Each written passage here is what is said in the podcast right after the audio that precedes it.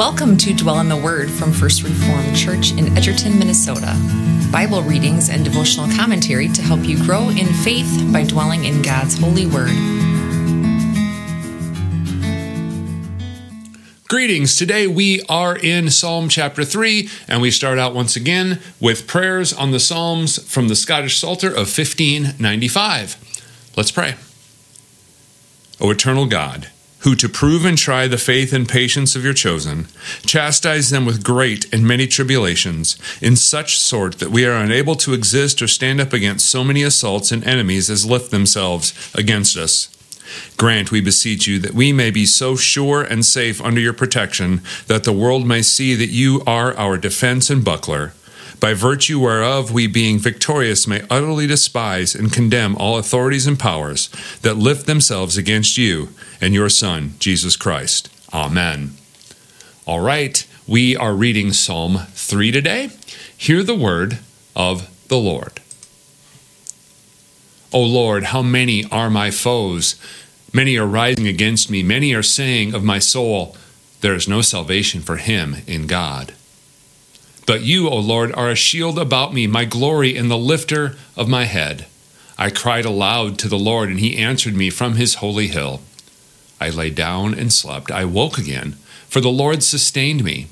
I will not be afraid of many thousands of people who have set themselves against me all around.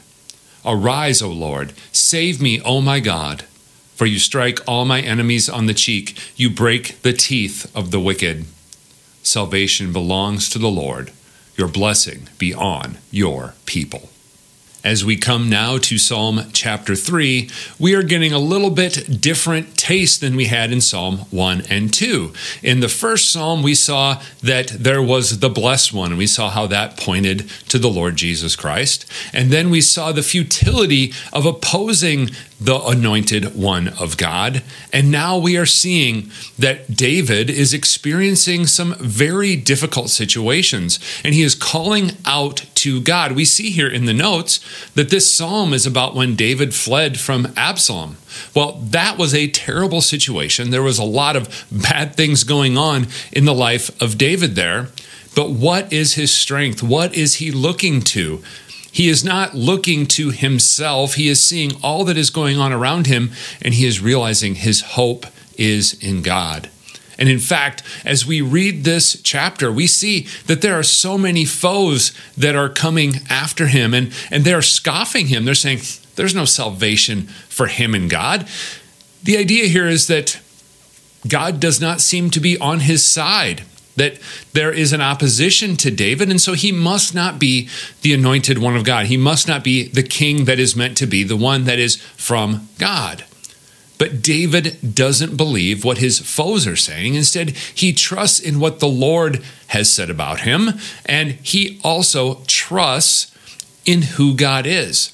We see this with verse 3, right? But you, O Lord, are shield about me, my glory, and the lifter of my head. God is the one who rescues. We see this all throughout Scripture.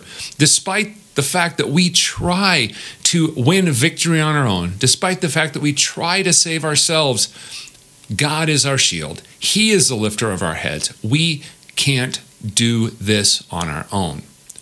And verse 5 helps us see how David relied on God. We read that he laid down, he slept, he woke again, for the Lord sustained him. He is able to remain because God was his protector. And it's amazing here that David laid down and he slept. Despite everything that was going on around him, he found a way to sleep. He trusted in God. And so, what does that result in? That that he is able to trust in God's sovereignty, in God's protection, and to trust him at his word. He says, I will not be afraid of many thousands of people who have set themselves against me all around. In other words, no matter how many people come up against me, I'm going to trust you, O Lord. I will trust the one who truly has power, the one who truly is my salvation. And so he calls out, he, he asks God to arise and to save him. And Verse 7 has some interesting language here. This is the most forceful language that we've really seen in the first three Psalms, right? For you strike all my enemies on the cheek, you break the teeth of the wicked. Man, you think about being struck on the face and having your, your teeth broken. And that is just overpowering and it shows who is in charge. And we see with verse 8 that David knows this. He understands that salvation belongs to the Lord, your blessing beyond your people. He understands that God will protect his king, his anointed one. He will protect his people, that he wins ultimate victory. He has power. He is able to break the teeth of the wicked. And so, for us, as we continue to think about how Christ unlocks the Psalms, we are able to pray this and, and see this in our lives because we are in Christ. Now, we do not have the power to do these types of things on our own. We cannot save ourselves.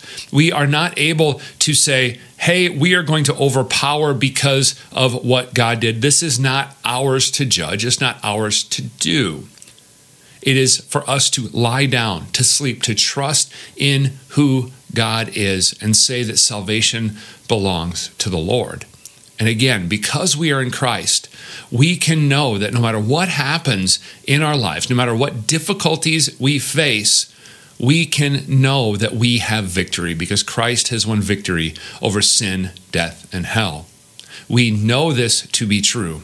And so we can lie down each day and we can sleep and we can rest. We can wake again and know that, that it is the Lord who sustains us. We can know that we do not be, need to be afraid of many thousands of people, but we have Christ. And we can trust that regardless of the circumstances of our lives, we have salvation in our God because salvation belongs to the Lord. And we see this in the truth of Christ's victory for us. Let's close up with a word of prayer. Gracious Lord, despite many foes that might rise against us and say that we have no salvation in you, we know the truth that you are a shield about us. You are our glory and you are the lifter of our heads. We cry out to you and trust in your sovereign hand to deliver us. We lay down and we sleep, and we do so in comfort, knowing that you're the one who sustains us. Even if thousands set themselves against us, we know that salvation belongs to you and that you are a blessing to your people. Today, we lift up our vocations to you. We pray that you would bless us with the knowledge that the work that we do in service to you and in your world is for your glory. And we pray, O oh Lord, that the work of our hands would be blessed. Grant that we would find opportunities in our days to share the good news of Jesus with those around us. And may that proclamation of the good news be used by the Holy Spirit to build up the faith in others. And so we prepare for another day and we offer it to you. Grant us opportunities to faithfully share your love and mercy with those that we come into contact with, that Jesus may receive all glory. It's in his name that we pray. Amen. All right, that closes up Psalm 3 for us. We'll move on to Psalm 4 next time. We will see you then. Thank you for joining us for Dwell in the Word.